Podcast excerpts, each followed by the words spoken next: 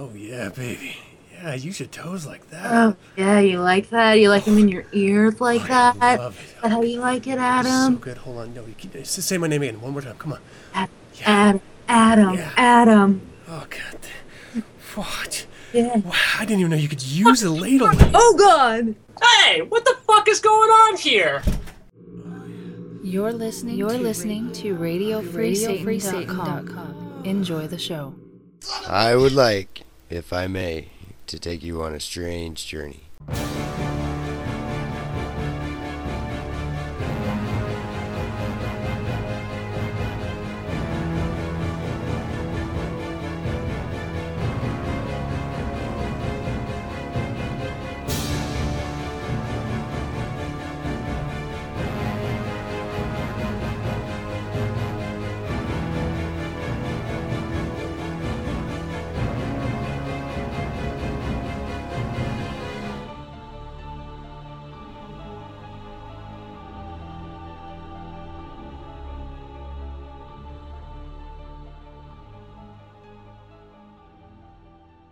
Ladies and gentlemen, Gordon Highlanders with Scotland the Brave.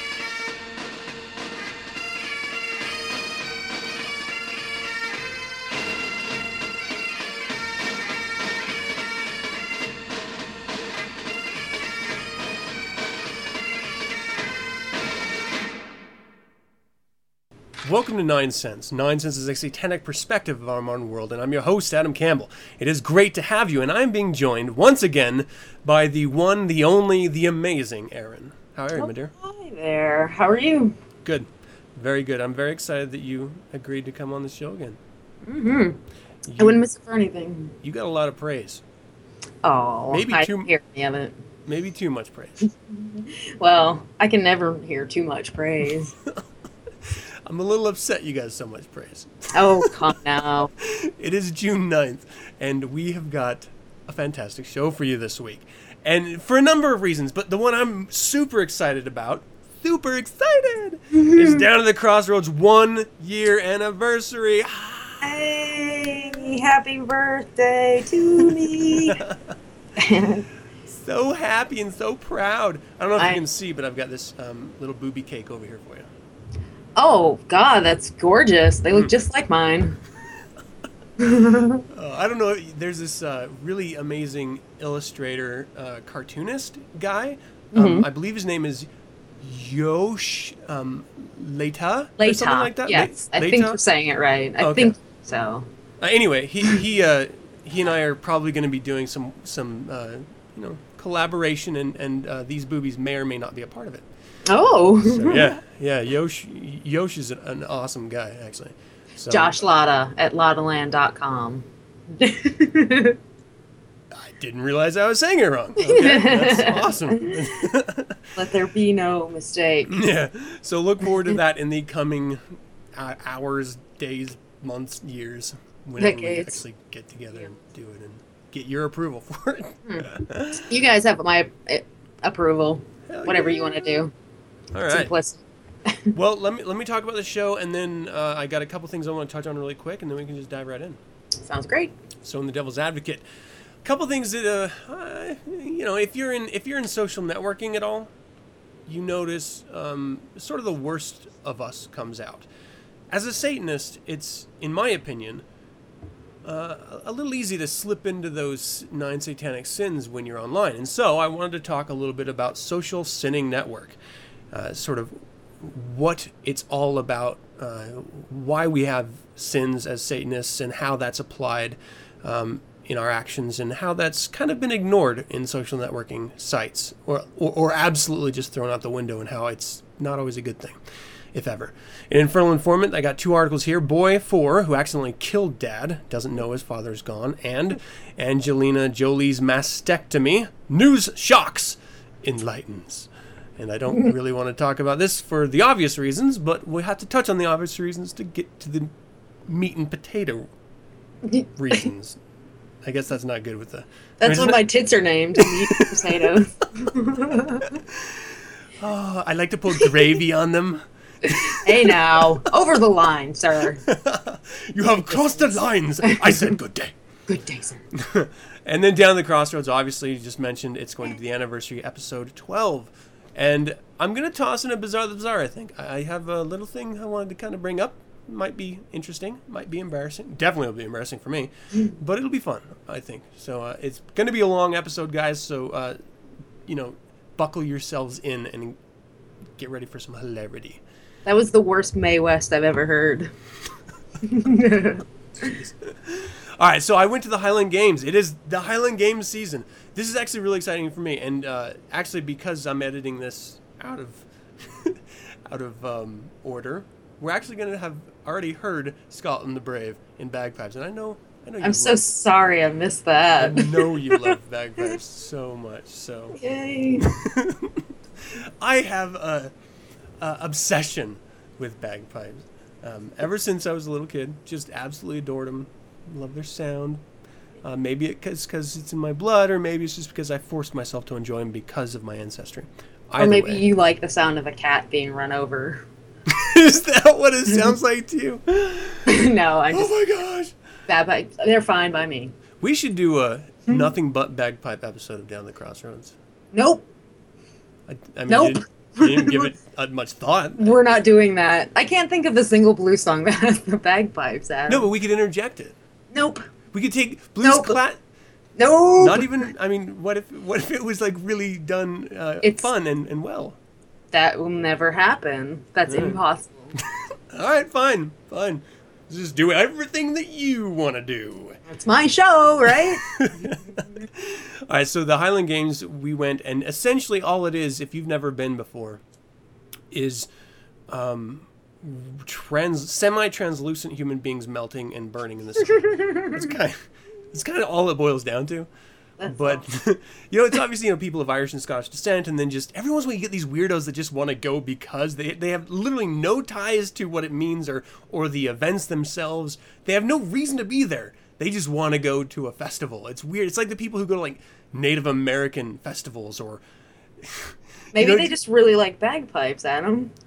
I just I cannot abide unless it's in your blood, man. Unless it's inside of you. Why the fuck are you there? It drives. I'm a purist here. You're such a racist. We should give them armbands to wear if they're gonna go, Jesus.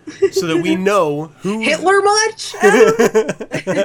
Who the people who should be enjoying it are and who the people who shouldn't be enjoying are. it are, so we can segregate them. Because you don't want to find yourself like having a bite of uh, lukewarm, sitting out in the air for four hours haggis, elbow to elbow with someone else.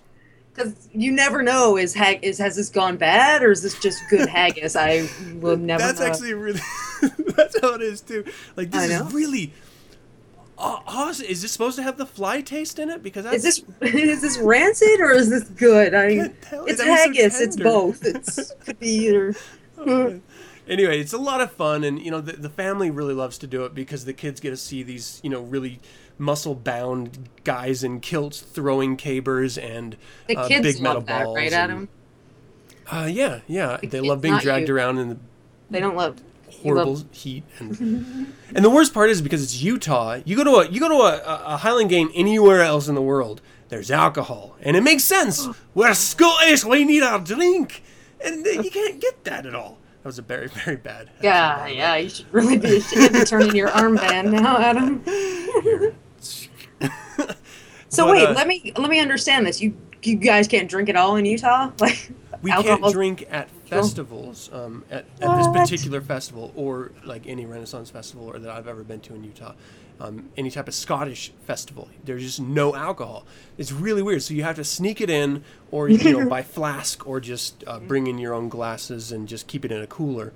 Um, but it, it sort of drags down what is normally a super exciting thing when you're drunk, because Everything's better when you're drunk. Hey Utah, I got a fucking newsflash for you. Everything's more fun when people are drunk. and you'd be making so much more money. Because much that's really all these things are about is just to generate some income. Because like every festival, it's just a bunch of people in tents selling shit.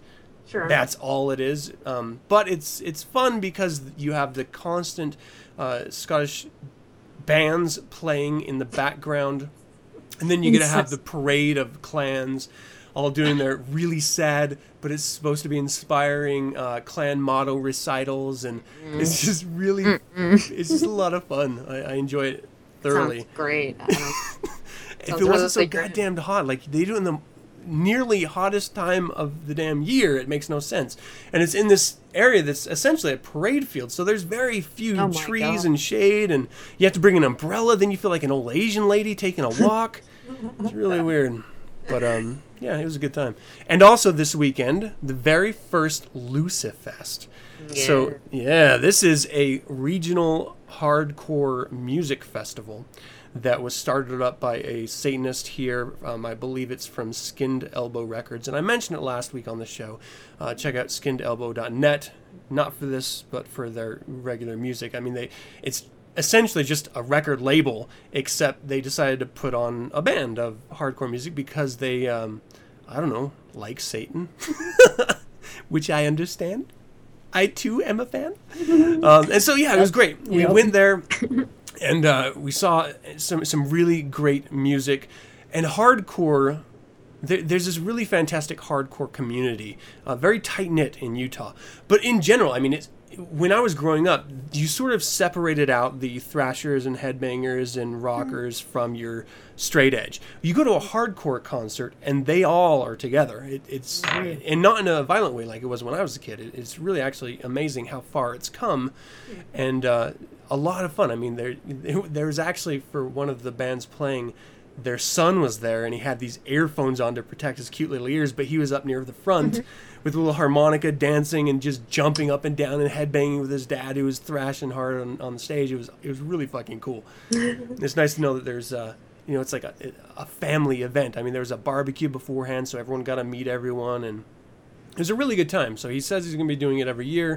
So I'm looking forward to it next year. But Lucifest was a success and it was a lot of fun. And uh, if you're ever in the area, um, Salt Lake City, around the time it's happening, I suggest you check it out. All right. And what you have anything of note you want to bring? Um, something about us hardcore really appeals to the 15 year old boy in me. I love that hardcore music. That's funny you bring that up because it is this extremes of age range. Uh-huh. You don't see like a 25 year old there. it's always Yeah, like that's a good si- 16 years old and 35 years old. And Yeah. it's so weird. You do sort of feel like that old guy. Like I, I'd never felt this way before. Yesterday. I always feel like that old guy it's everywhere I because of your go. saggy balls. I mean, Who told you? If it wasn't for those, you're supposed to tuck them. I, I mean, it's something that I, I do. I thought I was passing. I'm sorry. My bad. and I'm, I'm, I'm, I have to warn you guys, okay? A little stammering. I've been drinking my improved White House Honey Ale. How did you improve it? I made it much more potent. it is. It's a seven percent honey ale, oh, God, that it sounds delicious. so sweet and delicious, but you take a sip and it's like alcohol is having sex with your tongue, which is a great Right. thing unless you're trying to run a show. What like this. happens every time I drink? Oh wait, that's not alcohol. That's having sex with my mouth. Sorry. Oh no! Back up. Back up. I think that was Yosh. Yo, I think he's yo. Russian. maybe maybe Czechoslovakian. I'm Yosh. I like to draw. Yosh. That's a bad accent All right. too. All right. I'm cutting this off. All right, let's jump in.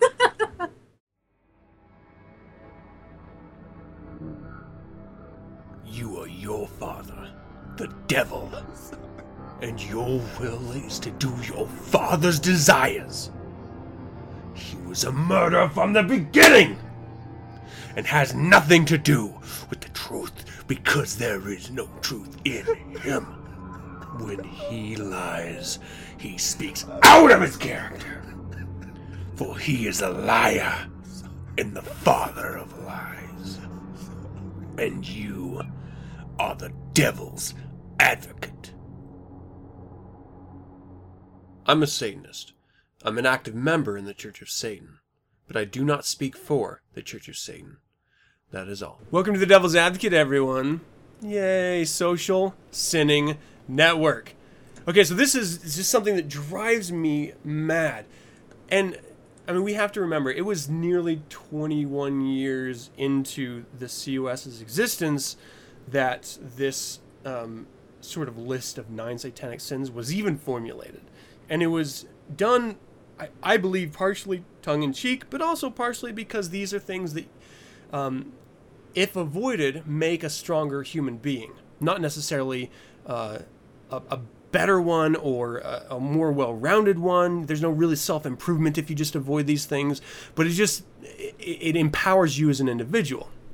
So, mm-hmm. do you want to just run down the list really quick to keep it in people's minds as we start talking about this? Boy, do I.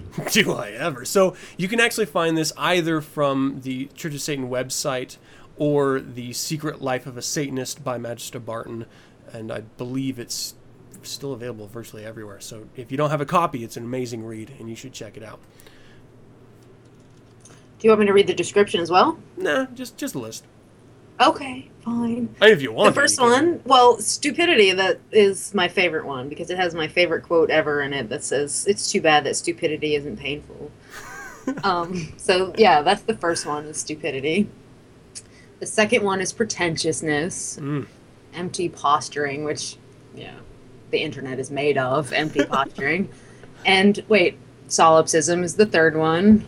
Um, that's the idea that you're the only thing that exists in the world and everything else is sort of like a a fiction. and just that that assumption that everyone else um, has the same thoughts and reactions to things Right. that you do. yeah. Like or that the world revolves around you basically. Yeah.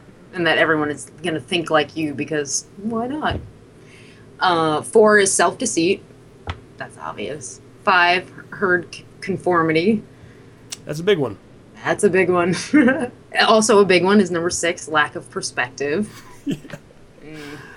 it's amazing how how much you see these in mm. social networks and it's really in my opinion the downfall of what it means to even engage with them Every day I'm on the internet, I hate it even more. and I think it's probably going to ruin civilization. But it's too late. I'm on board. I'm already.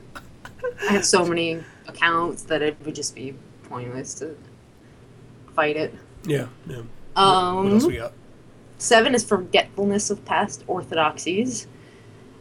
Eight, counterproductive pride. That's a big And nine is lack of aesthetics, which is boo. The I, worst.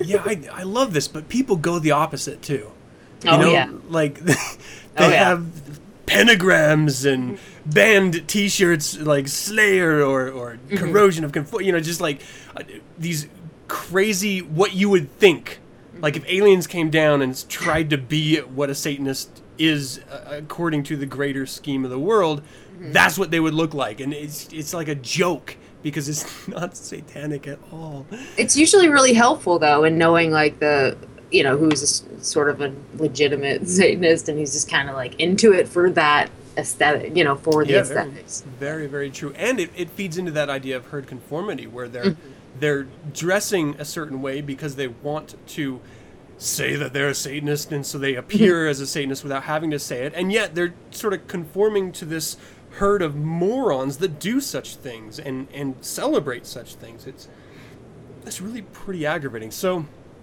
Let's talk about this in the context of social network sites. Because when we live our lives uh, offline and we're at our businesses and we're at our friends and we're uh, out in the market, I'm in never- the real world, I don't, I don't know many people who, who really tiptoe on any of these sins. And, and certainly we're human beings, and so you're going to have moments where you stumble on them just because of circumstance.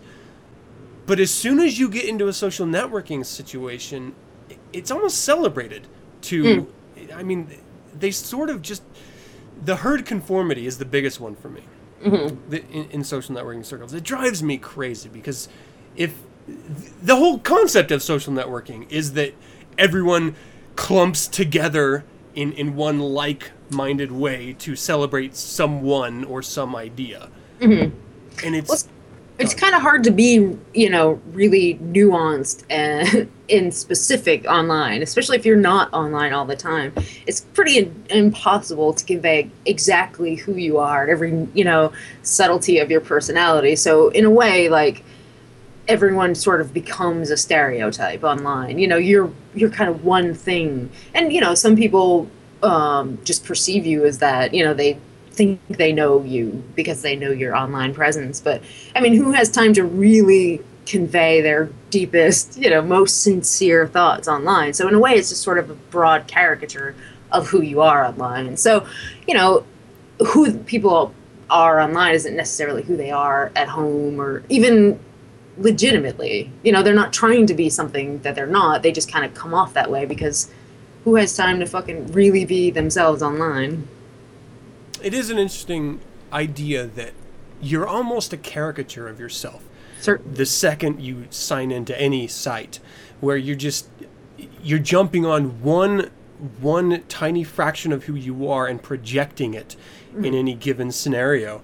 And you know in and of itself i don't i don't think that's a bad thing. I, you know you're just it's it's a time waster really and that's mm-hmm. that's all you're doing. But i think for some people it becomes more than that and i think for some satanists it's much more than that it, it becomes a place where feelings come into play, which in my mind is absurd. Why anyone would get upset on a social networking site is beyond me.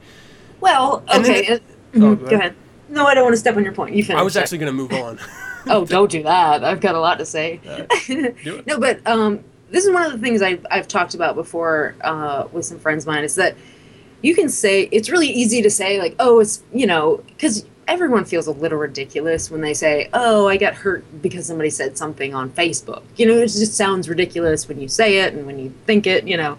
But the truth is that there it's all online it's facebook but there is a real person behind those words that that, that are being said and of course it it helps to keep a perspective you know that um, again it's online so people um, put up false you know put up facades and but it is an actual person. And and when they say something hurtful then it's a real person saying something actually hurtful to you. So it's sometimes too easy to just say oh how can you get upset about something on facebook? Well because somebody at their home on their computer actually said that you know took the time to write like you're ugly or you know whatever it might be. Like there's I actually said I was sorry someone for there. that, right? No you, i don't believe you. You see it you say it like every day and i'm just like okay but and then you ooh, it's really like abusive relationship at this point. Okay, I, I see your point. thank Um, you. I'm going to raise you a little bit. Do it. Because in its in its core it's it's too easy to miss um, intention. So you and i joking as we are right now if that was typed out would could be completely lost and we would just be like horrible people talking shit about each other online and Sure. people would be taking sides and you know it'd be really bad. Well that's why god invented emoticons. Winky face. Oh, um, point being that not everyone uses emoticons, and I not refuse every negative uh, or even hateful comment is meant at the time or period. And so it's sort of uh, the individual reading into and taking too seriously these ridiculous uh, insults.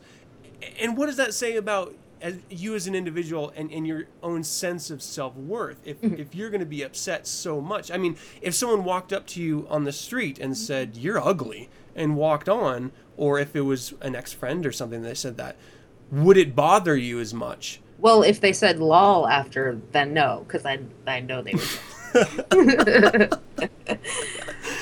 But do you see what I'm getting Yes. at? I- It, it really course, seems yeah. like I'm Like- sure we both agree really on this point. Yeah. Yeah, I mean, and it's not just it's not just solipsism. It's not just herd conformity. Um, lack of persec- perspective is is a a really fallback of every human being in any given situation, and, and experience is the only thing.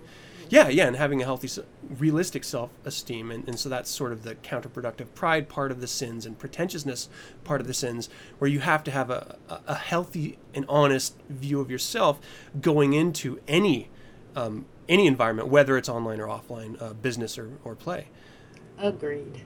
So, do you think that we should be more liberal because it's hard to determine intention, it, it, and it's something as silly as an online chat room or, Well, or yeah. message board? Should we be more liberal with these sins? Well, I wouldn't use the word liberal because Should we be more conservative with these? that's better.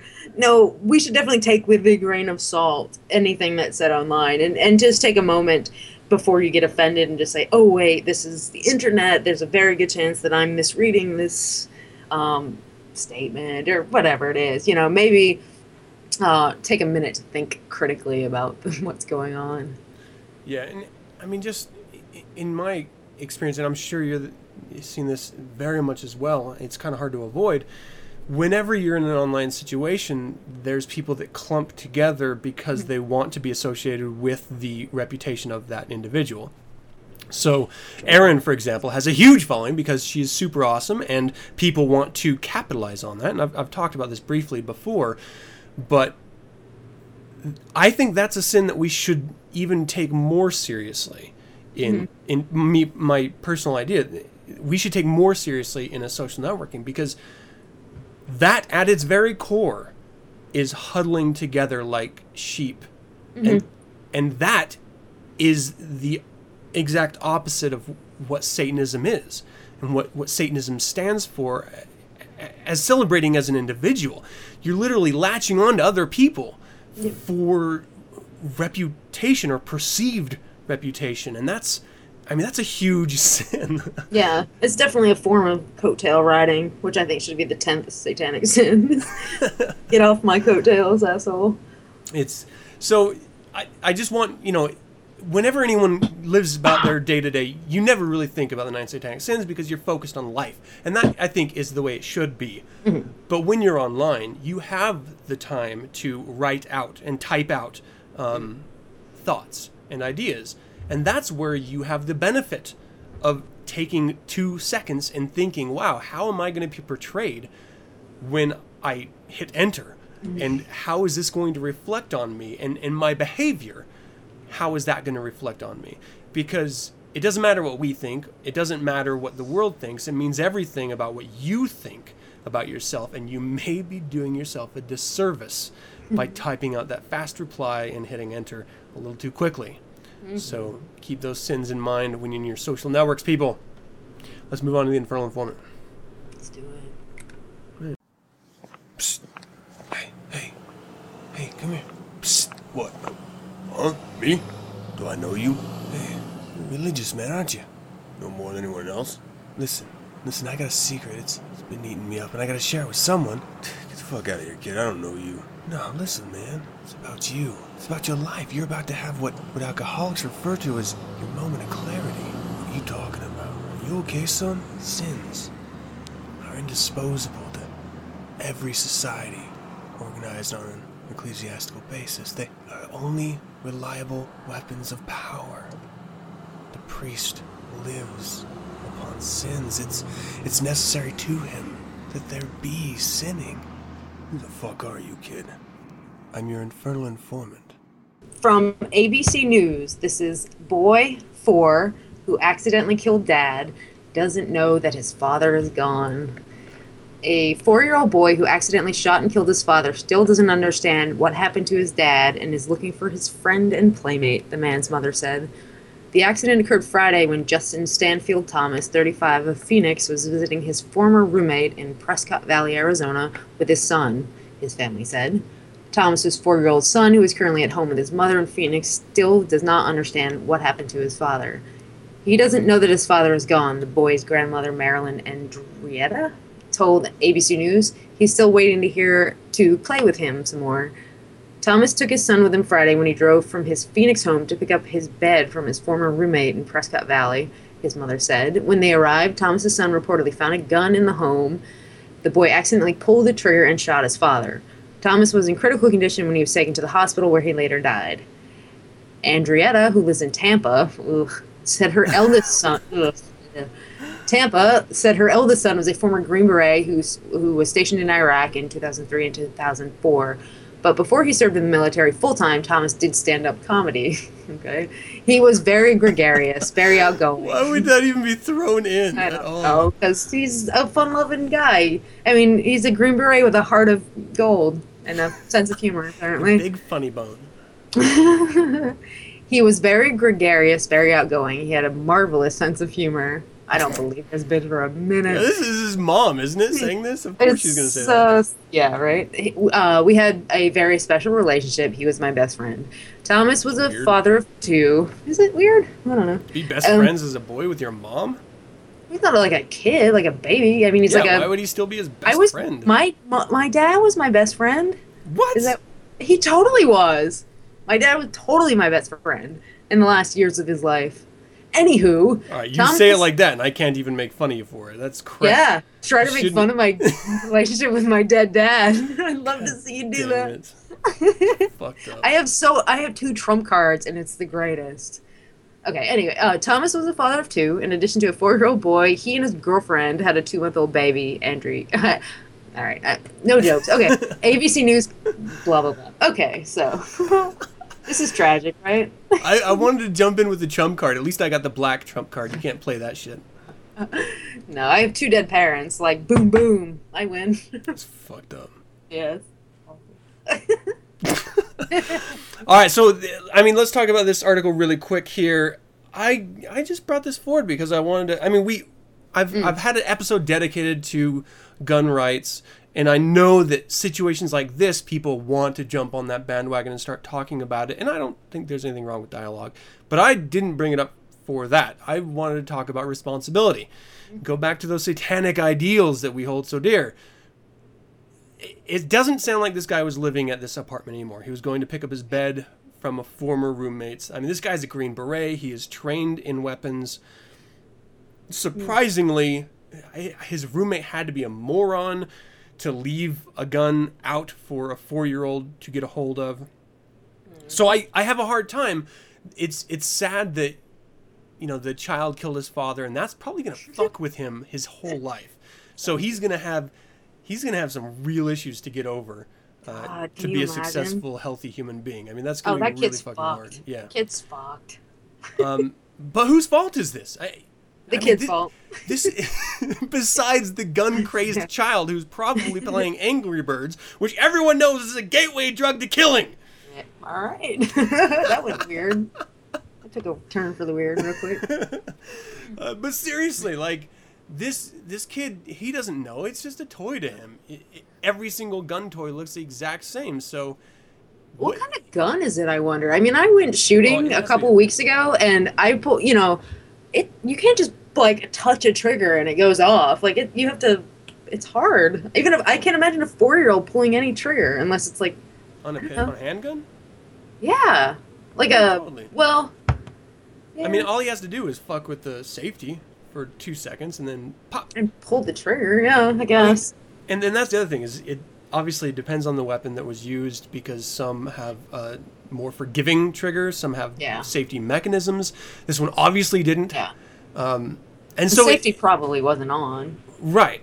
So when we talk about the gun debate and mm-hmm. stories like this are brought up and, and people get all upset about it, well, they shouldn't get upset because No. this is what it means to be a gun owner is to have a safe place for your weapon. You don't leave it loaded under your pillow for a four and that's probably not what happened, I'm just saying. For your four year old to come stumble across. I mean, you deserve to be shot if that's what you're doing, because it is an inevitability. Did I say that right? Yeah. It's going to happen. It just hands down. Well, In any household without weapons in uh, a either a gun safe or separated from uh, their uh, clips or the ammunition in access of children, okay. it Uh-huh. is going to happen. Like children will play with them because they are available. I don't know any boys or girls that do not immediately reach out and grab weapons when they're laying around, whether it's a, a gun or whether it's a sword or a, a stick that they want to play like it's a weapon. It's just ingrained in us to like be violent. Um, uh, I would have to disagree with you. I, I'm not saying. I don't know if I disagree with it's in our nature to be violent, but a four-year-old—they Do you think they're really sophisticated enough to have a sense of like that Playing sort of guns. danger? Hells- Four? Oh, I mean, I don't have first kids, all, so First of all, it's they, they need to be if you have weapons they need to be educated about them Yeah, so but it this- is incumbent that's not- upon the parent to instruct them that this is a dangerous thing but you don't blame the kid in this situation because he's just doing what he's shown is popular and cool in movies and on TV and in their games and in real life with playing with other kids. You play cops and robbers, you play cowboys and Indians, you shoot people, and it's a normal thing. So when he sees a gun laying around, he obviously isn't thinking it's a dangerous thing because his parents didn't teach him that it was a dangerous mm-hmm. thing or that it was a real tool rather than a toy, which is again the parents' fault. I mean, he was set up to do this the He's whole a patsy. way. The kid's a patsy. Exactly. And No, uh, I don't know though. I mean, uh, here, consider this. Okay, the man and his four-year-old son. You know, the guy's going over to get his box spring or whatever from his ex-roommate's house. Maybe the guy didn't know the the guy, the other guy was bringing his kid along, bringing his four-year-old. Like, what if he just showed up with a four-year-old and he had no idea and he was just sitting around, you know, keeping his guns the way he's allowed to keep his guns because he doesn't have kids. He doesn't have to worry about the environment. He just has a gun has you know and knock on the door here's a guy and he's like oh hey and completely forgets that he had his gun i don't know how you do that but you know there's I'm a imagining a scenario where, like, a, a coffee table is just s- completely covered in weapons, and this guy's just like sitting back, Like, watching porn on his TV. The That's door rings, and he's like, "Oh yeah, Bill was gonna come by, and looking at or man. Thomas was gonna come by and pick up his box string. I'll, I'll put my penis back in my boxers and go answer the door. Wipe his hands before he opens the door. Obviously, you don't want to leave that stuff laying around the yard. Um, Right. So he opens the door. The kid runs right past him immediately, beeline for the gun, grabs the pistol, turns around and shoots the guy. That had to be what happened. No, you, you Mm. Don't leave your weapons like- laying around. You, even Yeah. if even if this guy just lived his life like that, it's an irresponsible way to treat weapons. So you're not respecting the weapon by Yeah. leaving it laying around. And and any gun advocate I know completely respects their weapon and, and would never just leave it laying around because what if it wasn't a kid? What if it was just someone breaking into his house? Then he's out five to two thousand dollars, five hundred bucks to two hundred two thousand dollars for the gun. You know what I mean? I mean, you just don't want your stuff stolen and just I don't know, man. I- It's weird that it would just be laying around, whether he knew the child was coming out or not. Mm-hmm. yeah And it, it's just like put it away. It's a fucking dangerous tool. I mean, what? The but what do you think the chances are that he would the kid would shoot his dad like don't you think he'd shoot it into like the ceiling or the wall or something first like well how would why would your instinct as a four-year-old be to point it at your father and accidentally That you know, is- discharge the weapon That's an interesting thought because when I was um, when I was growing up, there was a Halloween I dressed up as an army soldier, and uh, a buddy of mine who was in hey, what do you know? He was in a Scottish pipe band. He was a Oh, piper. boy. He came over and he brought over an old um, Revolutionary rifle. I think it was a replica. But anyway, uh, he brought it over so I could sort of play with it and look at it. I took it over and I showed it to my stepdad and I pointed it at him. You know, like, Dad, look at this. And I pulled the trigger oh god nothing happened obviously it's, it's a replica it's not a real rifle but i could completely see how how that would happen because you mm-hmm. just want to show that mm-hmm. other person that you respect and you know i mean he was in vietnam and so he freaked the fuck out he lost his mind when i oh did that but and i didn't fucking understand it. I was a kid. I was actually a lot older than this kid too. So you can Uh-huh. argue that i wasn't i wasn't raised with respect for weapons Yeah. or um, it's just it's and it's a natural thing to want to include your father in something that you're excited about. In this case it was to show him this really cool Killing. rifle. Killing and, people. and and that's the thing is that it wasn't you know that wasn't in my head. Like ooh I'm gonna shoot you. Ha ha. You know it was just it was just part of the the showing off of the weapons so I could see how a four year old would be similar to that in that they grab it. They don't really understand it. They're playing cops and robbers. They mm-hmm. point to the person that they know you know mm-hmm. they love. They want to play with their dad. Hey dad look pop. God. and it's over you know? I, I could completely see that as a, a logical series of events. I suppose so. Yeah. unfortunate. Very unfortunate. Mm-hmm. But it's hard to it's hard to point blame at anyone except for the roommate and the father in my opinion. Yeah. Yeah, uh, the roommate for sure. He, Yeah. I mean, it was his gun. He was he should have been responsible for it. yeah i mean it's just it makes every gun owner look bad you know and Yeah. it's sort of that idea that Mm-hmm. now every gun owner has to make up for that one douchebag and and make you know some pretty hard arguments about that one douchebag who left it unattended while a four-year-old was running around Yeah. because there are some really responsible people out there with guns Most, I mean, uh, you know, for the i most would part, say yeah most yeah. Well, mm, I don't know. I, I think about the, the South and the Midwest, and I have a hard time saying most. I don't know. I've met I some, mean, I've met some regular people that are just total douchebags that sure. love guns. You know, I mean, yeah, I Just guess. I guess everyone. I'm biased because everyone I know that owns guns are responsible. you're fortunate. I uh, All right, well let me uh, let me do this next one here. do it. So I don't know if you knew this or not, but there's an actress known named Angelina Jolie, Who? and uh, I, oh my gosh, in ha- did you ever see Hackers? Sure. Yeah. Oh my gosh, that was my first exposure. What? She had the. Did she have short hair then? yeah. Yeah. Yeah. she, was- wasn't great as a face in that movie, but her body was kicking. Yeah. Oh god damn, I love that show. And actually, I've, I've watched it since, and it's very funny seeing like the technology. Like you watched it from beginning to end. Yeah, of course. Oh. Oh. Well, first off, that's how we used to do it as Yeah, we don't as- as, have like, to boys. anymore. Yeah, That's we we had the benefit. I mean, when you're on a VCR, it's Oh, such a pain in the ass to fast forward anything if people know what VCRs are anymore. but like, you would watch. Oh, I would watch an entire National Geographic movie to get the hint at Aboriginal boobies. Oh Like, God! Does your dad not have Playboys? What's wrong? he was Mormon. They don't. I had Sears catalog and I had National Geographic. Ah, no wonder you're a pervert. No. Oh man, my friends' dads had uh, uh, Playboys, and that was like it, it was like opening the the Holy Grail or something. It, it was Hmm. just amazing. you should have been friends with me. My dad had tons of porn. I wouldn't be able to be friends because he was already your best friend. Oh, I, I have been second string. well, yeah. and that's that's kind of weird. Hey, you want to come over to my house and look at my daddy's porno mags? I would have been like, can't can't we just fool around? like, why? Why That was my, that? that was a euphemism. My dad's porn is a euphemism for my vagina. That's what I call it still to this That's day. creepy as shit. I want to see my dad's porn collection. so creepy. Oh, that is yeah. really gross. that is so creepy. I regret that joke. All right. Well, anyway, this is USA Today. Let's get back to the article here, All right. or maybe just start the article. And it was posted on the 14th of May.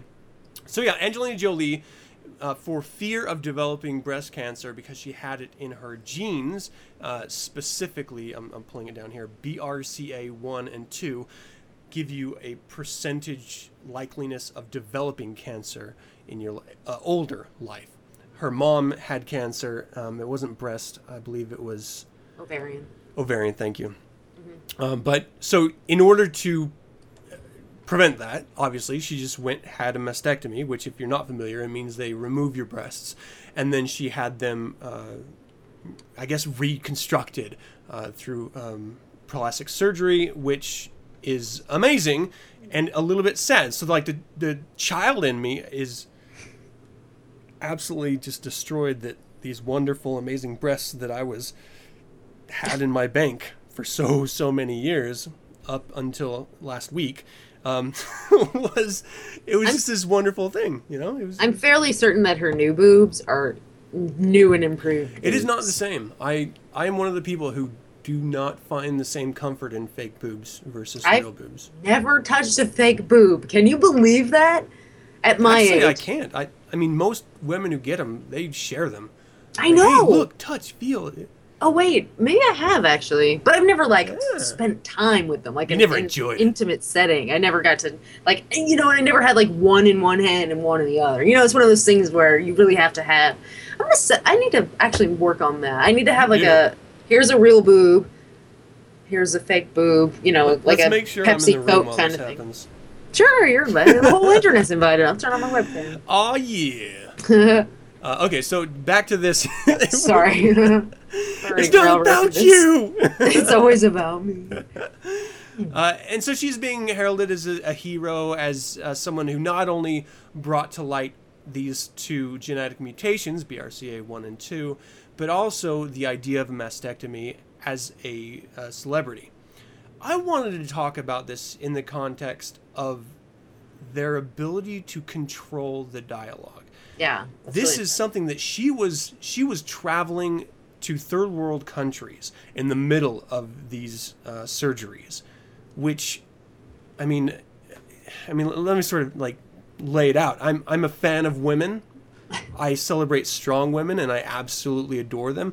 I never knew that angelina jolie was a really strong woman.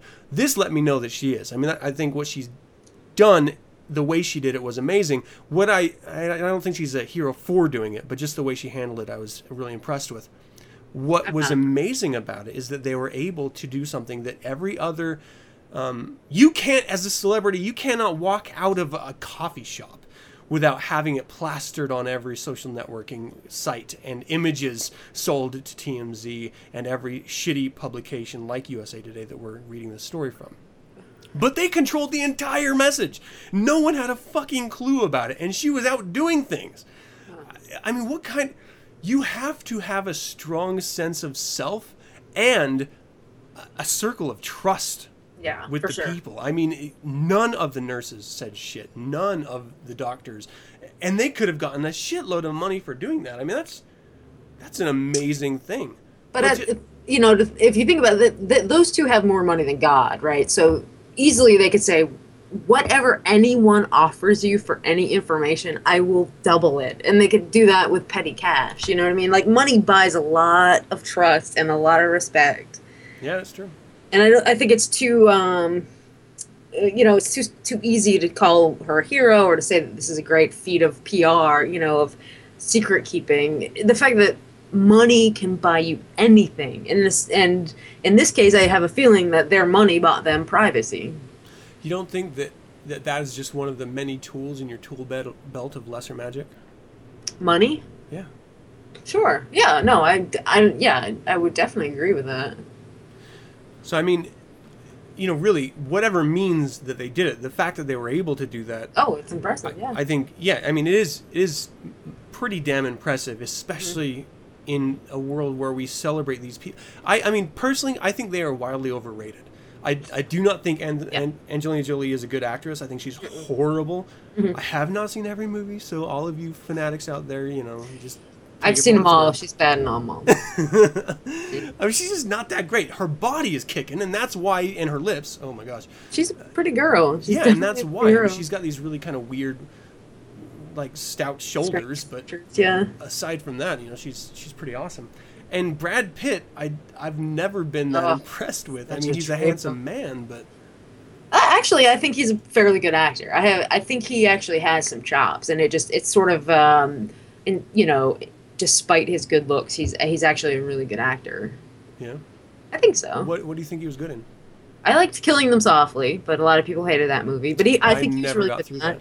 He was great in Seven, I thought, where he played like sort of a, oh, you know, kind of naive, but I mean, I feel like you could get any guy off the street to do that role. In no, Seven, I did not no, think. I don't think so. You What think he had 12 Monkeys? nuances? Twelve Monkeys, Twelve Monkeys was pretty funny. right? He did good in that. I guess. I mean, he's a crazy dude. I mean, how how hard is it to be crazy, right? It's hard to be believable as crazy. Is it? Sure, yeah. I mean, Jack Nicholson did the opposite his whole life, his whole career. I know he acted Crazy sane. as shit, and he acted sane in one or two movies, at least one or two. At least. That's impressive. yeah. but to be sane and that crazy, I think that's just normal. It's just like No, just not be weird. believably. I guess. I mean, unless eh, maybe so, but he couldn't fool everybody. Yeah, I mean, either way, he's wildly successful and popular. Um, and so, you know, I, I don't, I don't want to celebrate them as individuals. Just that the, the way that they controlled it, I think, I think we as Satanists can take cues from controlling the message of our mm. reputation. We we don't always have absolute control. And certainly, the more open you are about being a Satanist, the more out there you mm. are, you have to truly focus and control the conversation about mm. you, if there is even a conversation. So, a lot of people don't even bring it up because they don't even want to deal with that part of it. You and I now are, are sort of in a difficult position where obviously we do not have near the exposure that they do, but it's still the idea that we are out there as Satanists, and so we have to be able to control the dialogue of our reputation, or else others will do it for us. And I mean, there have been some real negative uh, things that come about when you don't control your reputation, um, and not only on an individual basis, but collectively. You know, people can. Uh, shove you out of town. I mean, you know, ridiculous things like that, which have been uh, rumored to happen uh, to less than uh, wonderful human beings. Actually, some they deserved it maybe. But you know, i i- the idea of controlling your own dialogue is important because it's something that you have to actively address. Um, going back to that original discussion we just had in the Devil's Advocate, make sure you're controlling the way that people see you. It is not only your responsibility, but as a Satanist, it's it's just it should be an innate thing that you do. You don't just lay everything out for everyone to see. You have to control what aspects of your individual identity you're willing to share and and how that's going to impact your actual offline life and career and family. It is incredibly important. And these two pu- bleh, these are two people who did it amazingly well and continue to do so. And um, for that, I think it's something worth looking into on an individual basis for us. Here, here. That's really all I want to talk about that. so let's uh, let's do a little down the crossroads, yeah. Oh yeah. Oh yeah. Here we go. ah, there you will. Sure you want to stay out in this blackout? Sure is dark tonight. Thank you for the ride, sir. I think I'll be fine. Do yourself.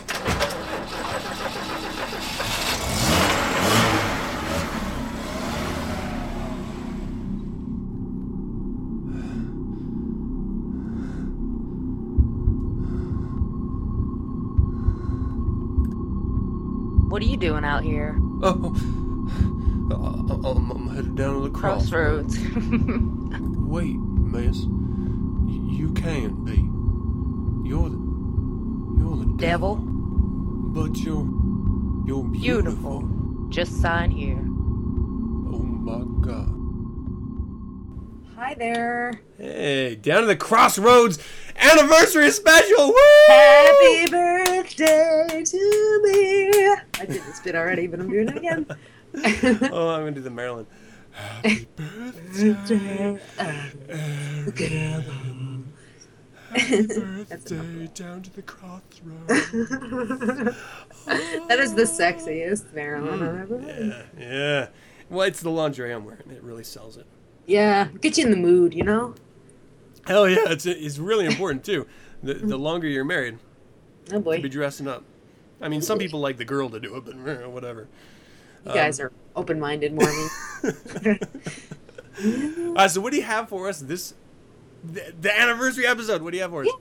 well, I'm calling it the birthday episode. I am one year old today. Oh, Um, so cute. Though I'm teething.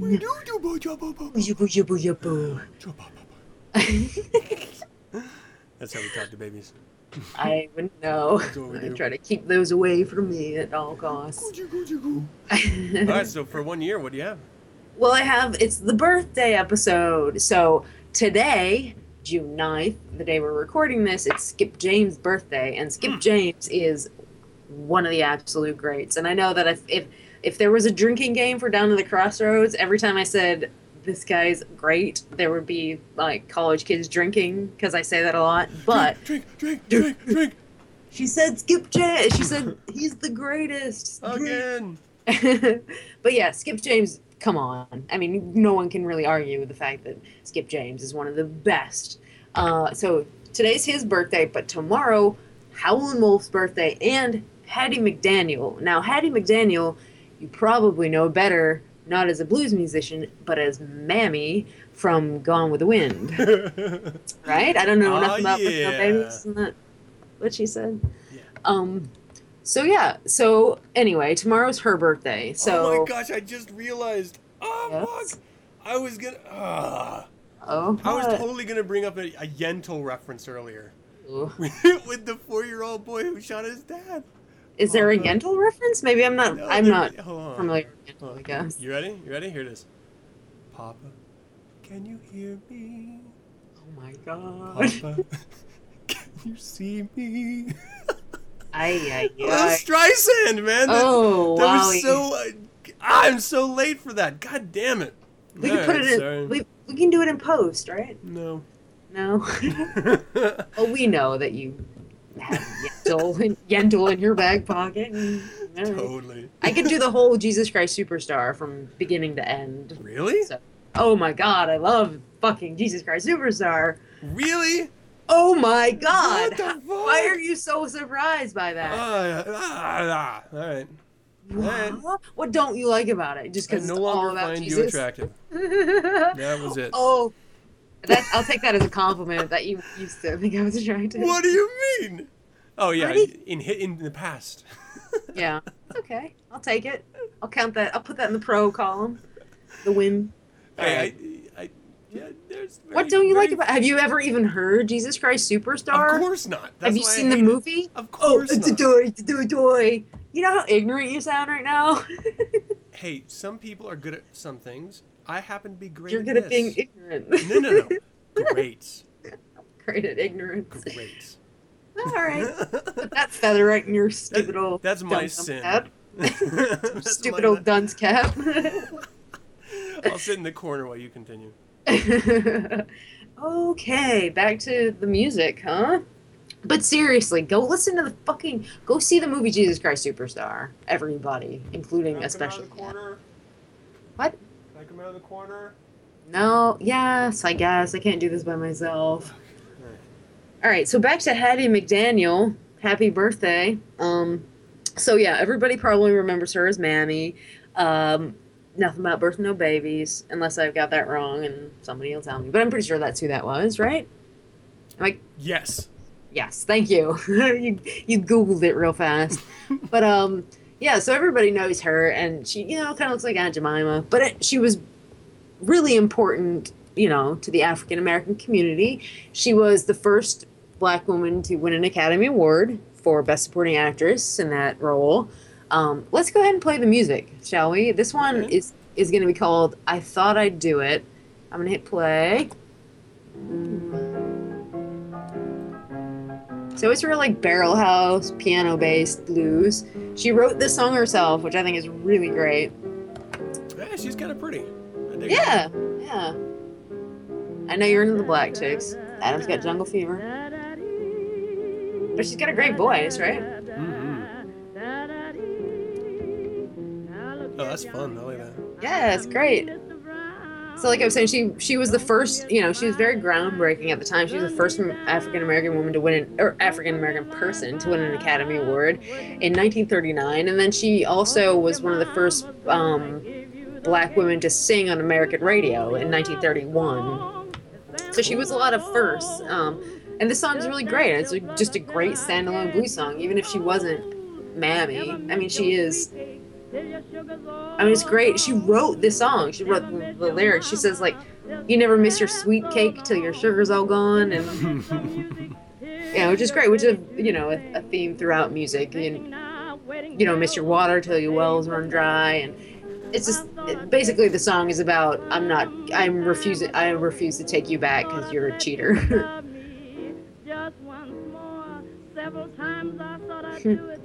So when she says I thought I'd do it, she was talking about taking this cheating guy back.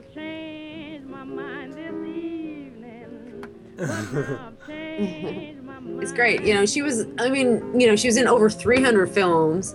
Uh, one of them, uh, Murder by Television, which everyone should see, which is a pretty terrible movie with Bela Lugosi from 1936. But, I mean, it's called Murder by Television. She plays like that wide eyed, sort of googly eyed comic relief maid, which was she was kind of her cross to bear. She sort of became a, um, she was really typecast as that sort of mm, I don't know nothing about birth no babies kind of you know crazy mom. I mean, that was really the only real role for black women Yeah, at the pretty time. much. So it's not like it's not like she could have done what she Halle Berry does now, yeah, who's And- also wildly overrated. Oh, oh wait, I'm- oh wait, I'm. I think I'm saying there. I don't think she is the girl who says I don't know nothing about birth and no babies. I think that was one of the other characters in Gone with the Wind. But anyway, we all know who I'm talking about, right? Yeah, you're wildly racist. Every black woman. looks the same in it. no, she, she looks nothing like. I think Prissy was the girl's name who said that, and she's like this tiny little. Anyway, forget it. Can we just edit out all those times I said I don't know nothing about birth and no not babies? editing this show at all. God damn it! I'm not even dumb. I just don't know. I'm just dumb. Damn it! Now everyone's gonna know. I'm full of shit. You ain't ignorant. You're stupid. Exactly right. I Um, love that. That was so much fun. Wasn't that good? I mean, it was just a great song, but the fact that and what's really great, she has this quote that I read at one uh, one time, and oh god, I hope I get this right because I'm I'm full of shit this whole episode. But she said something like, "I'd rather make uh, seven hundred dollars a week playing a maid." Oh, so she was getting a lot of shit for being typecast as this sort of like, oh, you know, wide eyed, like comic, you know, Aunt Jemima character, and she said, "I'd rather get seven hundred dollars a week playing a maid than earn seven dollars a day being a maid." So she's like, It's al- I mean, as far as quotes go, it's a little known fact. She was the first one to actually say E equals MC squared. It's true. Look it up. Einstein stole it from her. Look it up. He It's had a taste for chocolate too. This is it's my birthday. I'll lie if I want. I'll make up facts if I want to. yeah, so that was that, and that's really great. And um, yeah, Hattie McDaniel, happy birthday. She was born in Wichita, Kansas, in, nine, in 1895. She started out doing like minstrel minstrel show stuff with her brother at a minstrel show. I think that's cool. I, I always, I love it when you have talented human beings that overcome their station in life. You know how they they sort of came into this world, and for the majority of these black artists is, is exactly what they did. They very seldom had any notoriety in life, mm-hmm. but because of others who did have that notoriety, they're you know sort of all rounded up and put into camps of wonderful music Sure. burned in burned in ovens of wonderful music? Wow, here we are again. no but it, you know it's because you have shows like this that search for music of value you run across musicians whom you would never hear about otherwise. And you know they never had notoriety or exposure in life uh, you know comparatively. Now we have the power of the internet and uh, the intertubes so that we can you know share them with the world Oh my and i think it's amazing and hattie mcdaniels is certainly one of them that's worth knowing about whether Yeah. she said anything correctly quoted or not Well, she was definitely. I mean, everyone knows her um, as you know from Gone with the Wind. I mean, everyone's aware of her, but I don't think that many people are aware that she had a whole another life as a singer, as a um, blues musician. You know, she recorded for Okeh Records and Paramount, and she went on the road with this uh, show called. Uh, Professor Morrison's Melody Hounds or something like that. It was like a touring black ensemble in the mid 1920s, and I mean, she got this whole life before Mammy, and um, she was had a great voice. You know, she could have easily just just done that, but she, you know, went ahead and made, like I said, 300 movies. She made a movie with Bela crazy. Lugosi. Like, That is how? crazy It's fucking cool. I would I, I would totally be one of those guys that would try to latch on to a little bit of his notoriety. Like if I ever had the chance to be in a movie, I would totally do it. Yeah. Like I can't act for shit, but I would be in that movie. I would be a bellhop. I would be a fuck. I, I don't even. I'd clean a toilet with him in, in the same scene as he walks by or something. And that'd just be awesome. yeah. Just for Uh-huh. Me, not not to show anyone, but just for me to you know take home and, and masturbate to. Something to paste in your scrapbook. Yeah. What do we have next? oh man, what don't we have? No, that doesn't apply. Okay, so. Isn't that the slice of cake? All right, so next. I love the num num num. I make that noise when I eat Num, num, anything. Num, num. Do you num num like tacos too? You're all Everything. Num, num, num. Okay. Okay, so Skip James is next. You're I'm all so shut up, Adam. I You're the would- drunk one this time. Yay! Finally, I'm more sober. Not entirely, but more sober person. Mm. That almost never happens. That I'm. Anyway, Skip James. I'm gonna hit Yeah. play. This song. Hit it. I Oh, love this guy. Jesus Christ! He's the fucking greatest. Right? Drink. Listen to that. Listen to that. He's so fucking cool. God. And he's truly original. Ugh, I mean, you he's can, you can just argue that a lot of the blues is just sort of picking up what their Yeah. forebears did. This guy was all original. I mean, he's standing on the shoulders of giants, to be sure, but he took it to a new fucking level with this his guitar playing and his voice. I mean, no one else sounds like Skip James. He sounds like a fucking ghost from the other fucking world, you know? That high, like, falsetto that just, it sounds like, um, Yes, I am mighty glad until I just don't know what. fucking great. And that finger picking style. I mean, I, I don't even know what to say. He's would just so be my dear? fucking good. Would you be my darling, be my dear? And now this song was, um, Then I would sort of a take on uh, Lonnie John. Well, a song that was written by a couple guys, Art Sizemore and George Little, and but it was um, Lonnie Johnson recorded it, and Lonnie Johnson is absolutely one of the greatest uh, blues. Drink. Drink. One of the, but uh, like the best blues guitar player. He he went on to play jazz and stuff later. That's how good he was, you know, because really jazz is much more technically tired of weed. um, impressive than blues was for the most part. But anyway, I'm off on a tangent already.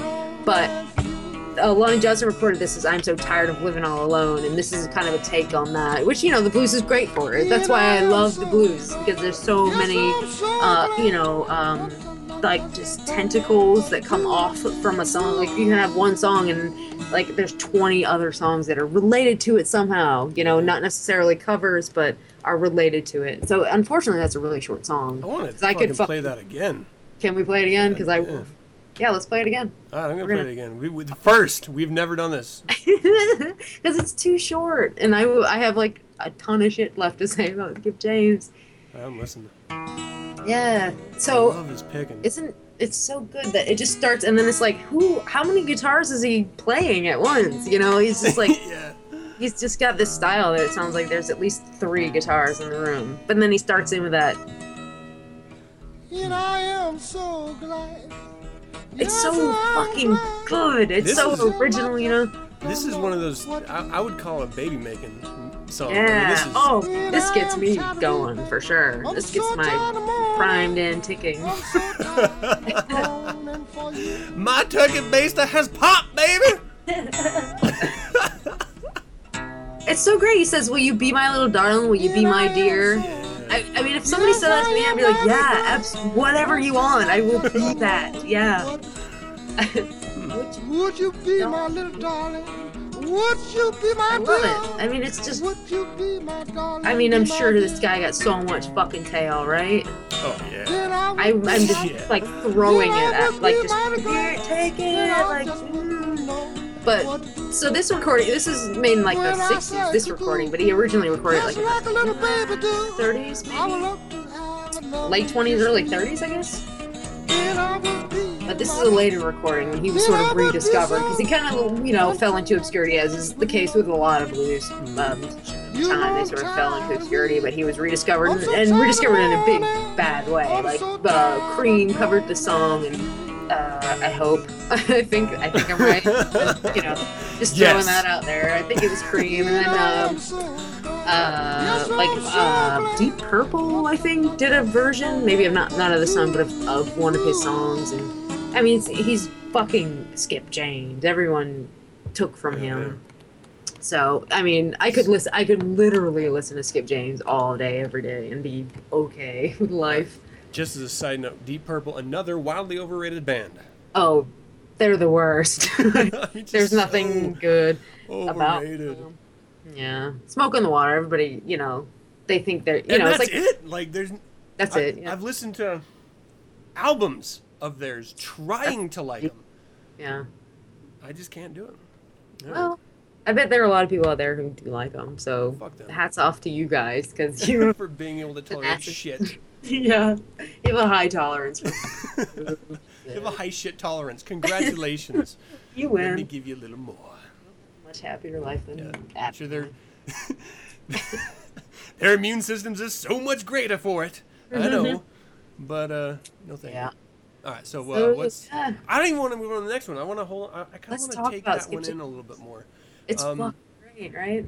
That's the type of music that that I, if, and, and no matter where I am, it will always put me in this really sort of randy mood. I'm using an old Mm-hmm. British term there. Um, like it just, it's just, it, it makes you feel good. It makes you want to move, and Mm-hmm. there's no better way to do that than having sex. That's just Yeah. Yeah, but there's something you know. There's something profoundly um, uh, sad too about his music. You know, it's not.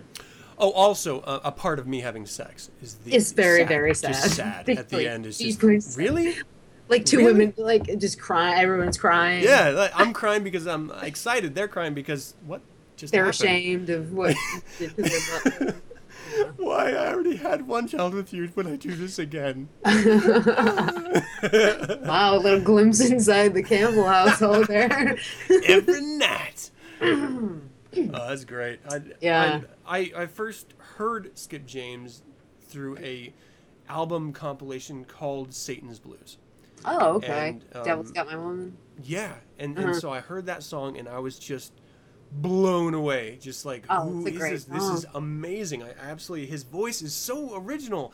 Yeah. I, I mean, it's sort of like you know one of these others. The next one up here is so original in their voice and performance. It's just wonderful. And, it, one thing I noticed is you can never. You can never recreate that. I mean, No. Oh God, no! Please don't try. And people- Everybody, and- stop trying. I'm saying people do like they try to, and and I don't know if they try to capture the the time, the Yeah. the acoustics of the the It era never or the recording. works. I'm I'm telling everyone out there right now, it never works. I mean, It's it- just smacks of in authenticity, of insincerity. You know. Uh, yeah, and and like on one side of it, I appreciate it because what they're really doing is celebrating that music, but they're also watering it down at the same time. Well, that's why I could never do it. That's why this is the best I can do at honoring it because I will never cover Skip James song and have people go, "Wow, that's fucking better than Skip James could have done it." Like that's never gonna be said. Yeah, It's always gonna be some tepid mimicry, and it's. I mean, I'm an asshole like that. Like authenticity is really important to me, and I know that You makes me a, a snob. Oh, And a please, snob. you don't even know the half of it. I think that's why we get along. Mm, no, I don't. Do we get along? Is that what you call I this? I thought we. No. I guess I'm Uh, completely out of base. Well, yeah, yeah. Well, No, that's no. cute. I think it's cute that you do You're- that. I, I- that's always nice to hear from people. precious. Isn't that precious? That you're precious and cute. it's better than the op. Like you're not. If I'm six, that would be an amazing compliment. Oh, you boo boo boo boo. Ooh, jabba, jabba. Boogie boogie boo boo boo. Anywho, um, so that was Skip James. Yeah, nobody can. I mean, you can't emulate that. You can't recreate that. It's completely of its time, and it's completely his. And please, everyone, stop trying. Well, they won't, but I, I do dig it, man. I, I dig Yeah. it. Ah, oh, he's so great. Please, like everyone, just go listen to everything Skip James has ever done. I have to say though that I prefer his guitar stuff because he did a lot. He did a couple albums that were his like piano blues. I love the piano. I played the piano when I was a kid. I played for many many years. It's a great instrument, but Skip James really deserved like he was just a, he's a great piano player. He was really an accomplished piano player, but his guitar work is phenomenal. And I think it for me, I just I much prefer to hear someone just rip it up on the guitar uh, in yeah. blues than Oh, yeah. than piano. For some reason, to me, guitar is, is the blues, not the piano. And there was a I don't know, man. Hattie did a, a pretty she solid had, yeah. tune. I will say this: when it's a woman and a piano, it's great. I I love it. I almost prefer that, you know. But a man and his guitar, there's something sacred about that. Especially Skip James with that voice and the way he plays. Like he Yeah. deserves to be playing. You know, he deserves to be heard playing his guitar as well as he plays. And the piano, you know, it's not bad, of course, but I prefer his guitar stuff. Yeah, that's cool. Yeah, no, I, I, I, I never really thought about that with the, the sex and the instrument, but Mm-hmm. I, I'm, I'm gonna have to search because I'm sort of in your camp right now Yeah. with that. I didn't know you played piano. Oh, not I've I've Like I play Liberace, all like? sorts of oh, just like Liberace with a dick up my ass. Heyo, no, uh, not funny, I guess. Okay, but um, don't know why. I don't remember him ever playing with pee pee up his booty. He always had a dick up his ass, Adam. I knew off the stage. I didn't know on the stage. No, when he was on stage, he had a whole candelabra up his ass. Oh man! All right, cool. Good times. I would like to hear you play sometime. no, no, I'm no good. No, no, no, no, no. Don't get the wrong. Hey, everybody. Chopsticks. oh well, sure. You good I- at that? Well, good, I guess. you do like sure. I'm really, really proficient at chopsticks. I've played every instrument known to man, pretty much, and I suck at them all. So, Hmm. That's nice. yeah. I know you play guitar. Yeah, I play. I used to play the I bass. the that was my instrument. I I played you bass. play guitar. Yeah. Get and, fit. and the bass. Yep. I did not know you played bass. I did. I did uh, in a band in high school. I was in a few bands. We won the battle. Uh, we got second place in the battle of the bands when I was a um, sophomore, I guess, in high school. Another way of saying that is that you lost the battle of the bands. Oh, we saw. I. hey, I'm surprised we even got any. Maybe there were only two bands. I don't know. That could very well be the case. I don't remember it that well, but I do remember that. What we- kind of music? like rock and roll. Like, uh, I know we did a "They Might Be Giants" cover, and oh we my did a. gosh! We might have done a Doors cover, even. Yes. Oh, I'm in love That with was cover band.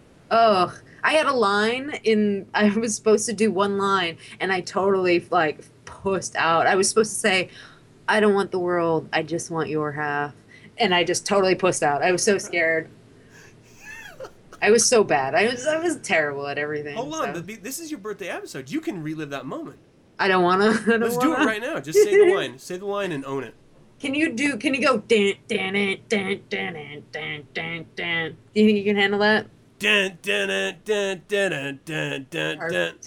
Okay, now stop. I don't want the world. I just want your half. It's amazing. I That's did amazing. it. I'm 15 it. again, and I'm oh. the talk of oh. the town. You know what? Because you did that line, you win yep. Battle of the Bands. You win. Hey. Hey, I'm a winner! Finally, twenty years too late.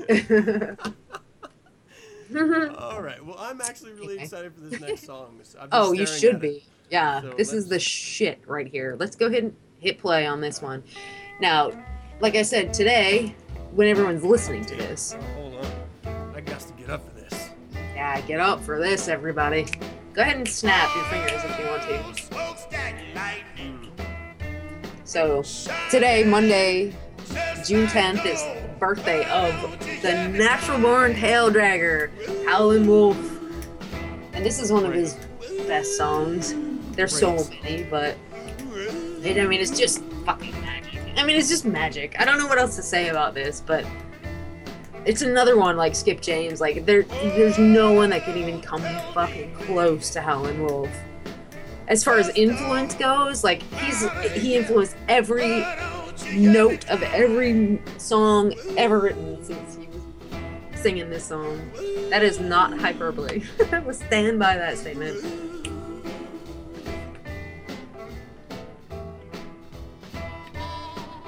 This song is everything that's good about the blues. It's hypnotizing, isn't it? It's like it's sort of like a almost like a it's just this uh, one chord, like chord over and over again. You know, it's just like a and it's like chugging like a smokestack. You know, and it comes from you know he was inspired um, sitting watching um, a train. You know, the smokestack lightning is the sparks that came out of the smokestack of the trains that were passing by. That's where he got the inspiration for it. But he, uh, I think this was recorded in 1956, but in but earlier he had recorded a song um, called "Crying at Daybreak." Which was it had the same lines like the smokestack lightning shining just like gold. Don't you hear me crying? and it's sort of come you know that was sort of based on a Mississippi Sheiks song um and it is you know uh hubert sumlin was the guitar player on this song and he sort of came up with that really iconic like chugging you know rail almost like a freight train sounding guitar riff and it just you know it's just a re- repetitive but it's re- it's like propulsive and you know, just keeps the, it's like a, the fucking uh, coal fire in the freight train. You know that that guitar playing just what propels it forward. And There's some there's some artists who sing and they perform well, and then there's artists that feel what they're singing, and Yeah. you can tell the difference. And Howlin' Wolf feels it, man, like every bit of it. every bit of it.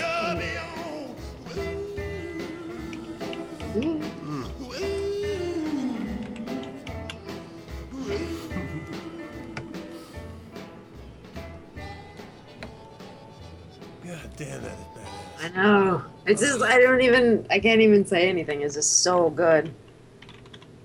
Irony is we talked through the whole thing. Yeah. Well. That was badass. Yeah, that's the shit right there. I mean, and and what's great about the you know this episode, I what I tried to do was sort of represent three very distinct styles of blues, but three equally important and impressive styles. You know, we have, like I said, the Hattie McDaniel doing that sort of barrel house piano and a woman style, and then you have Skip James doing the man and his guitar and just that like haunting voice and even the haunting like minor chord guitar playing.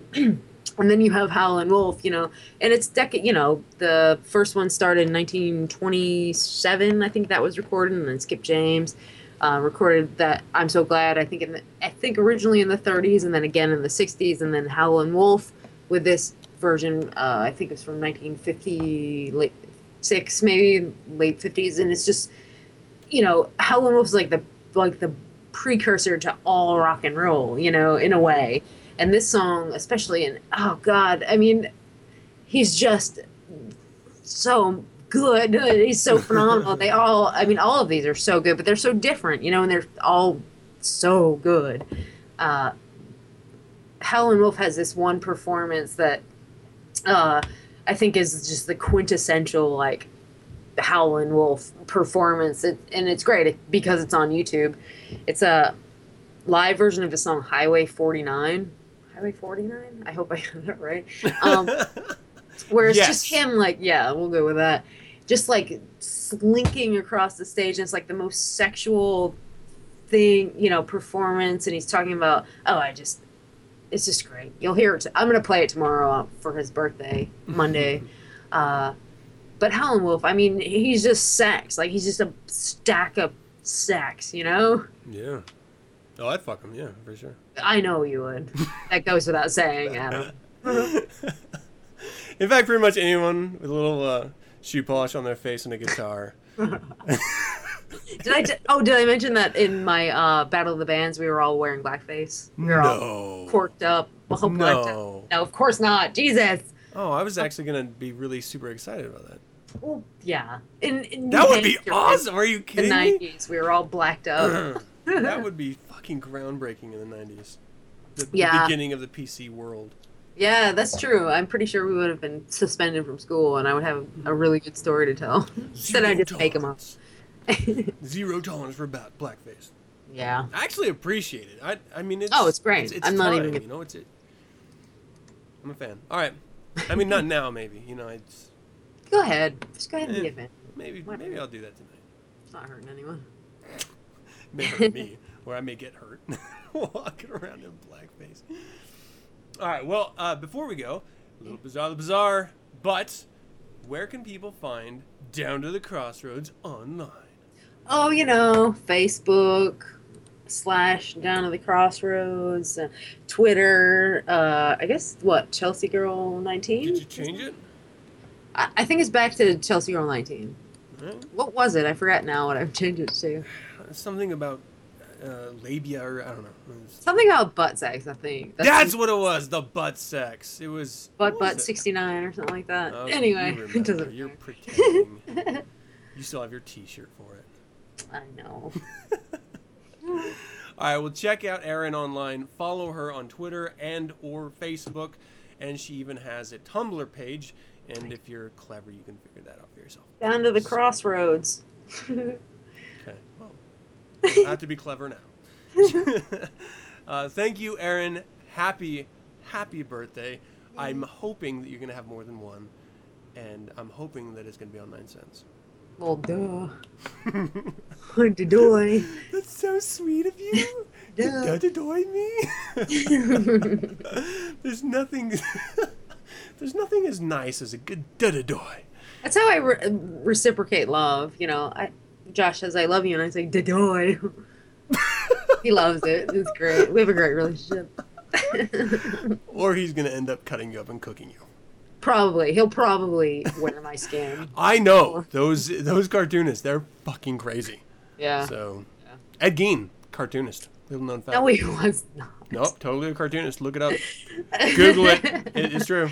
Oh yeah, he wrote. He did Garfield, right? Isn't he the first guy that drew Garfield? Ed Gein. That'd be awesome. He had really weird backgrounds. No one really got him. It was almost like Yeah. skin, but it was cool. It was it, it was it was early. He was he was a he was a mover and a shaker in his day. Fucking weird. All right, a little bizarre, bizarre. Apropos coming up next.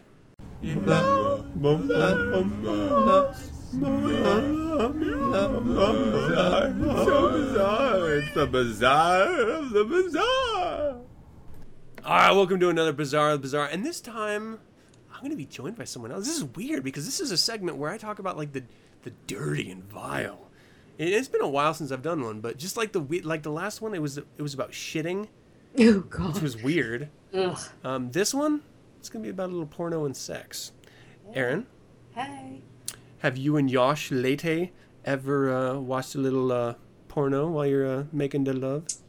Of course. Yeah. Do you? Okay, well let me let me do my little segment here, and we'll Yeah. we'll discuss it. I have a lot of opinions about this. So, I I actually again wildly overrated. I think so. yeah, horrible. So my wife and I were watching TV, and I, I you know I just you know sort of I'm a guy, and so I'm always horny, and you just Right. putting it out there always. And I'm Erin, so I'm always horny. So I was watching uh, TV, and uh, you know, I was like, eh, maybe I'll just pay a little more attention to the wife. And so, you know, one thing led to another.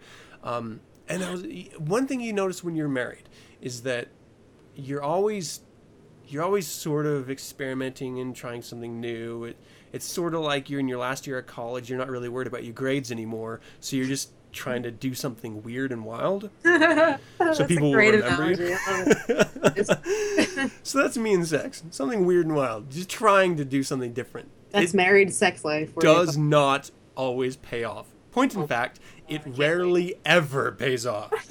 but there's always a story. Um, and we we never watch porn and have sex. Never. It, there's something weird about it to me. Um, in my opinion, and it just in my personal experience with porn, it's a very much one like viewer centric thing. I don't want to be thinking about other people while I'm focusing on uh, sort of the sensation that I'm vicariously experiencing through this through this movie. So that's you know it, it's hard for me to even consider having someone else in this scenario. But because I'm always trying to do something different, I brought up the subject, and she was like, "Well, I don't. I mean, like, I, I guess." And so I'm getting super excited, like, "Yeah!" But I don't want to show it. You know, I'm trying to be cool about it. Like, "Yeah, baby, what? What do you wanna- what do you want to watch?" Pretending like I only can think of maybe one or two types of porn to watch. I When think we really- have Debbie Does Dallas, like on Well, and like here's the thing, like if you leave it up to me, it's gonna be some weird shit. Like it won't even be stuff. You're. I, I'm not even attracted to it, and I watch it. Like I don't. It's more about the abs- just weirdness of it that I'm like. Is it ever like a challenge? Like, what can I beat off to? Like, can I beat off to like my mom porn, or you I know, like a challenge in that sense? I beat off to golf. Golf? Golf. Nothing exciting about golf. I mean, you're just beating off at that point. Like, golf just happens to be on. It's not like you're beating off to golf, right? There's or do you actually, There- like- There's a hole in golf. And there's balls. And there's there's club. There's a stick, yeah, I, I have I have a club. Involved. and you have holes apparently. I mean, theoretically, ostensibly, you have holes, As a human being, I do have holes. Yes. right? Orifice, orify, orificize. I guess I don't know. Orifices. Ah, we're veering off track here. Sorry. Okay, so so I'm, I'm like, uh, what do you want to what do you want to watch? You know, because if she tells me I'll do something weird, I don't want to do something weird. So I'm, I, first of all, no matter how long you're married, for me, I always am holding back. Sure. I will never let her know how really No. Oh, fucked up God, I actually am. Don't ever do that. I made that mistake once. and they never let go. Like, do you really? Is that really what you. yeah. No. You become a monster once. Yeah. Yeah. And there's no that you cannot re- Can't take like it back. reverse anything. Oh, There's no, no, no. reset. Nope. So you know, obviously, I have to ask her. I can't even do anything myself about it because I have to pretend like I don't have every porn site queued in my bookmarks on my browser. like, you type the like any letter of the alphabet in your search engine and it automatically fills into porn. Seriously, like, you porn, fuck face, like. it's any. there. Every yeah. single one is there. So you know, what do you want to watch, baby? And, and she's like, I, I don't know. And so I have to go kind of with a safe thing because I know that if I say like. I'm just gonna throw something out here that I watched earlier today. Um, uh, Futanari midgets. Then Ugh.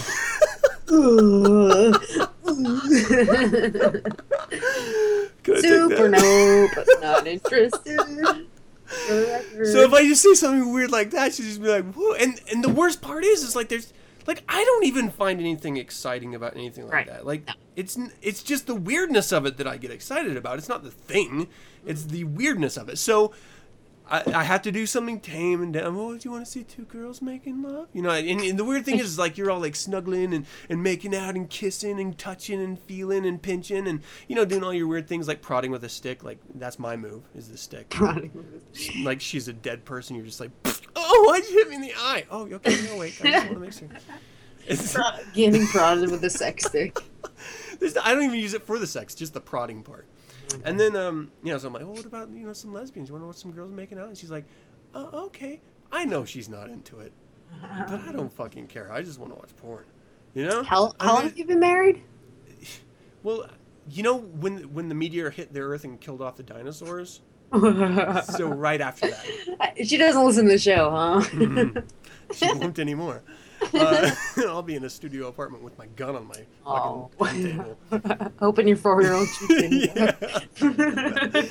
So, please let her come over. The gun is on the end table. Let's just let it fucking kill end me. this. Um, so maybe that's what happened. Uh, so Yeah. I, I turn it on, and immediately, like immediately, I'm reminded about why I hate porn.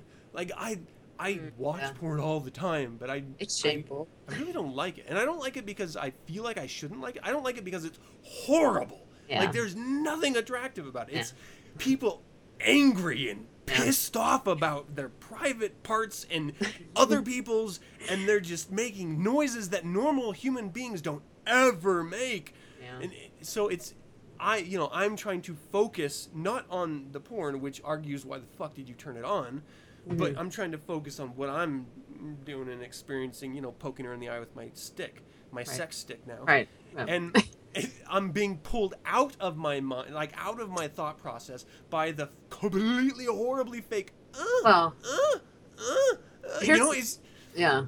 I get you. Here's what you have to do, Adam, and that's look up amateur porn on the internet. Because Okay, I didn't want to give my little private passion, but that's it actually. Oh, everyone, duh, like dadoy, Adam. Like the only good porn is amateur porn Yeah. anymore. It's like picture, you know, it's actual people who are actually couples who maybe even actually be in love, just filming themselves fucking in their amateur in love real bedroom. That's you know, that's nice where porn's at.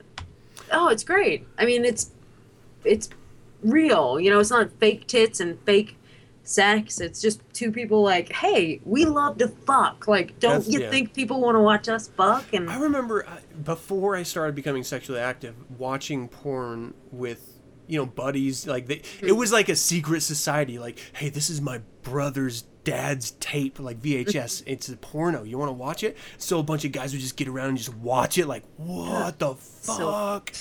I watched a girl put her finger in a butthole for the first time. I was like, what the fuck? Why would anyone ever do? It? You know? It was just and then like, you tried it, "Ah." and you're like, oh, I get it. Later i would learn about the prostate so i like it, it was it was just you know this sort of weird thing of, of being pulled out of what it was actually a really good moment Mm-hmm. for the stupid sound and we got into it wanting to have sex and wanting to have passionate sex and maybe turned on a little bit more and it ended up with us sitting down and doing a little mystery science theater 3000 Oh, that's so fucking great. Yeah. like it, what, So there was great. no sex to be had because of this Yeah. horrible air quotes professional porno going on You have to admit that that's almost better than sex. Is like MST3King a movie, a porno movie. It's almost better than having sex. i am a fan of the orgasm i mean if i could have like a mix of both that would be awesome Yeah, but think yeah it was just this weird moment so has have you ever uh, have you ever done that watch porn. Yeah. no i mean like Oh. been pulled like the whole reason of watching porn is so that you can get Oh. into it but you got out of it because of it I I know better. I know that you only go you go Oh, straight to amateur porn. I am better than you, Adam. Everyone always I thought didn't know I had to explicitly say you- that. I thought it was just Good. obvious. yeah well Yeah. now i know it's Well, I'm glad you brought it up because that's what I want to spend the next hour talking about. Is how much better I am. myself with my fucking gun.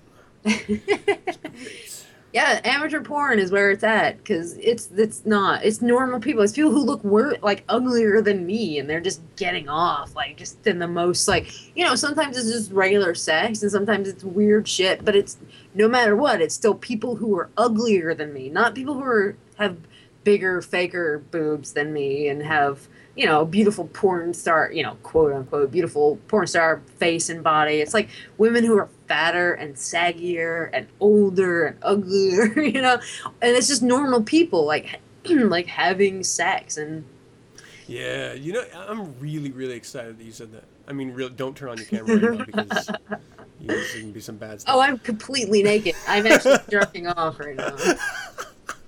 And you say the word porn and I just whip out. awesome. Oh, Ding!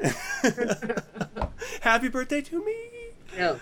Yeah, no, but it, it makes me feel better that I'm not the only one that Oh. totally hates traditional porn is gross. porn. Like, it is It's ridiculous. gross. It's become something disgusting. Like the first porn I ever saw was behind the green door.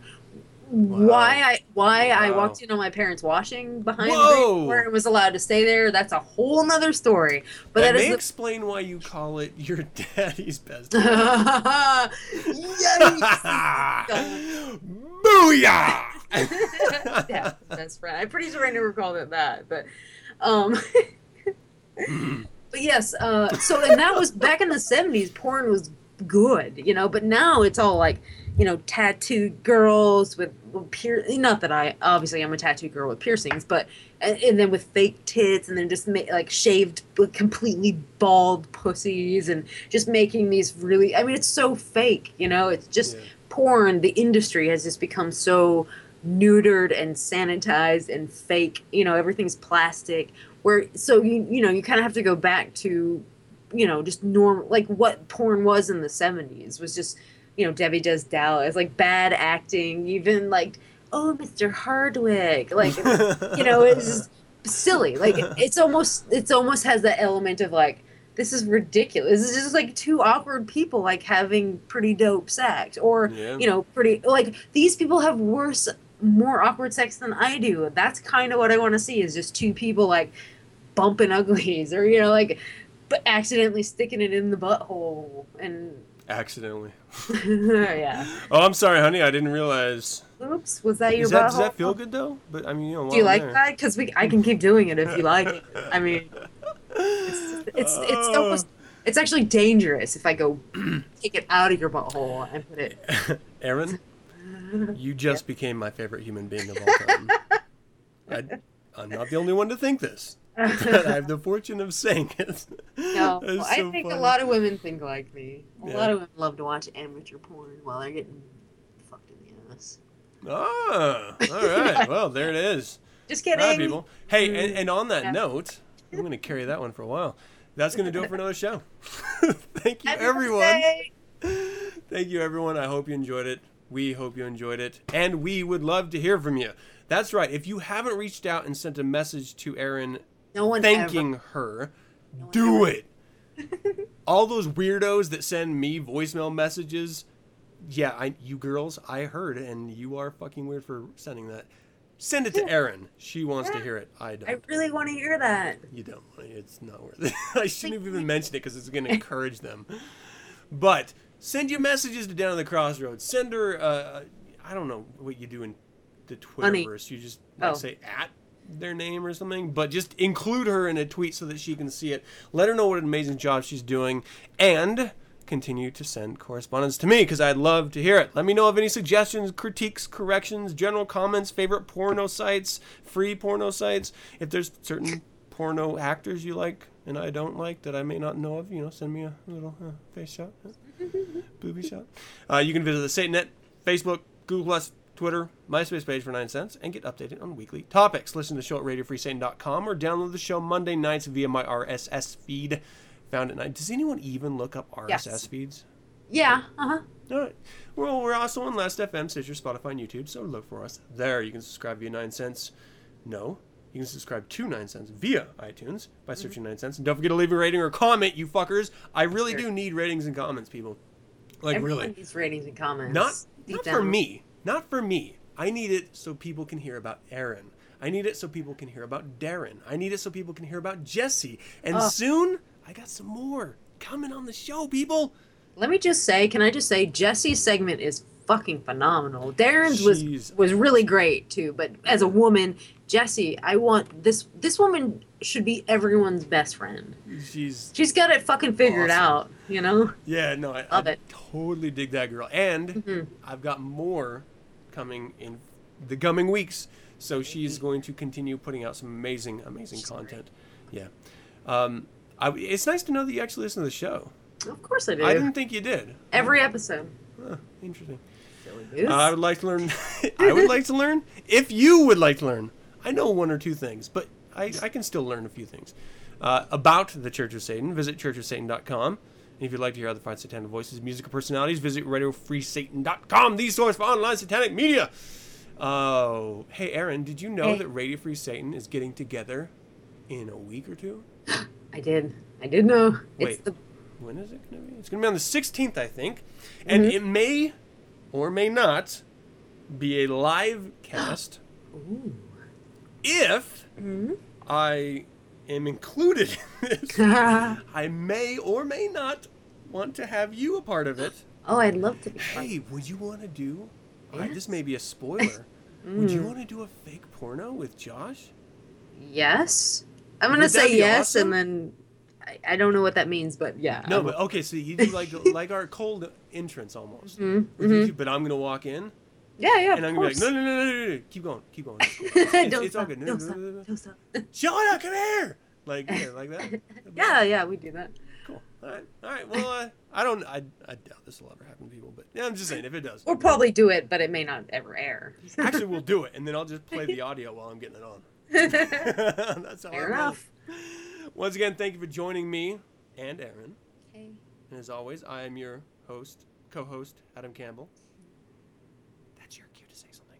And I'm the co-host Erin Casava, and I love Satan. Happy Until birthday next to week, me. everyone. Hail Satan. Hail Satan.